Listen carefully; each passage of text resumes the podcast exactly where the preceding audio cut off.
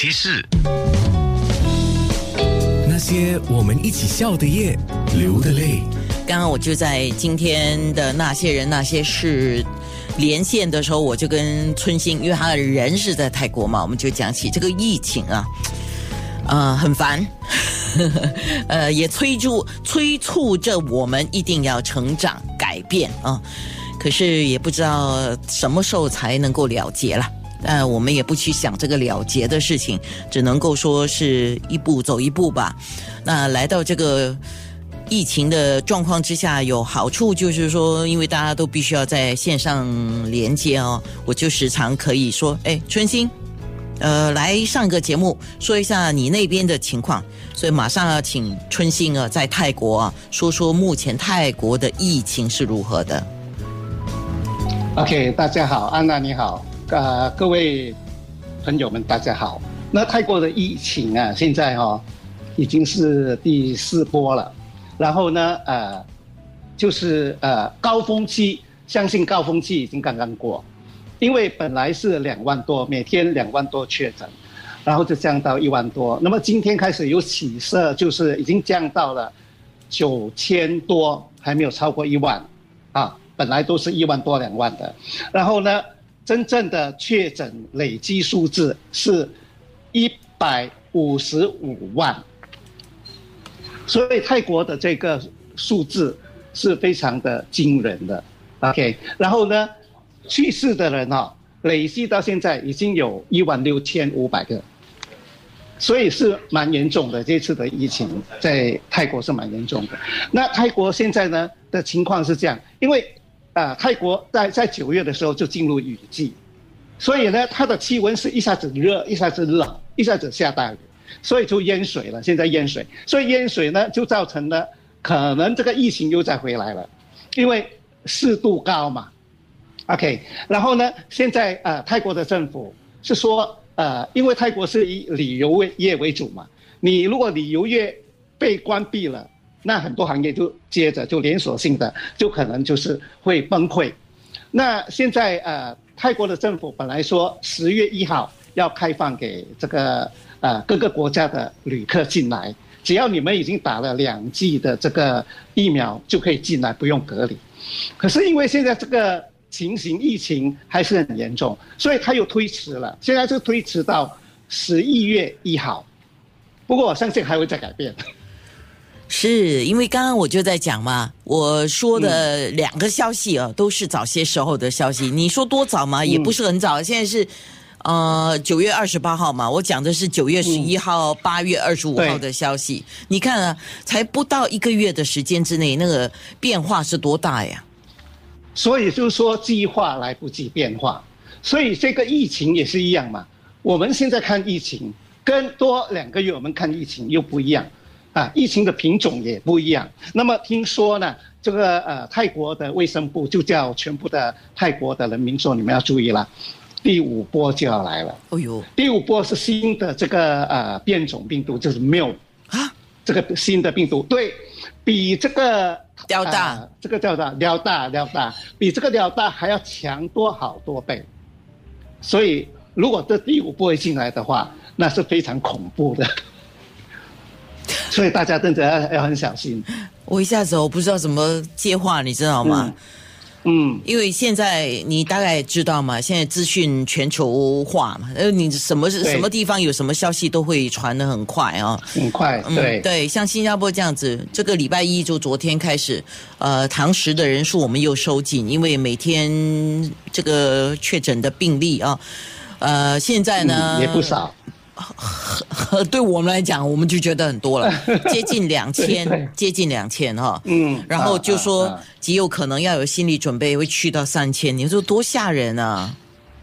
嗯，是。那我所以呢，我觉得啊，你说收紧是是必要的，因为你一时的收紧，你是为以后做好打算嘛。因为如你如果一泛滥出来的话，那真的是受不住。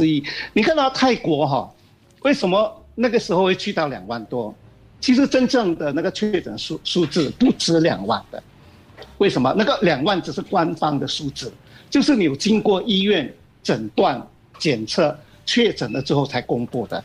可是因为当时这个呃人数太多了，所以泰国的医院已经不能够负荷，所以他就叫人民在家里自我检测。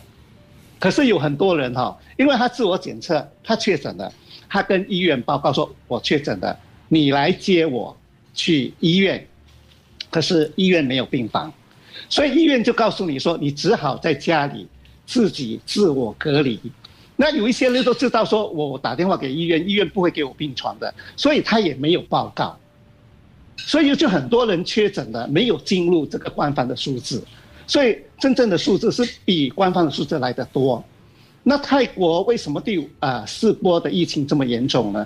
第一就是很多人在家里隔离。那你在家里隔离的话，你肯定缺乏这这这方面的知识嘛。那有很多泰国人就用草药、古方来治疗自己。当然一些轻微的能够痊愈，可是一些比较严重的话，哈，那些是你不可能以你普通的这个知识去治好的。那有一些人是没有什么症状，可能他觉得说啊头痛、头晕这样啊，那他因为有一些人隔离，他他他需要去呃买菜，需要吃饭嘛，对不对？所以有很多人就会外出，外出去买东西，可是突然间就暴毙在街上。有一个时期很多啊这样的情况，就是大家都是要很小心的，因为自自我隔离真的是要啊步步为营。哎啊，不懂的话，真的是要请教别人。你知道，今天早上我才跟一个人说起，我今天要做的节目，就是在泰国的苏春兴说的是泰国的善行。我说他做这个善行，我知道，我哇，我上次见到你是三年前的事情啊，三年前之前你都已经在做了啊。可是这个疫情这么吃紧的情况之下，你你不。对不起啊，我直接讲，你不怕吗？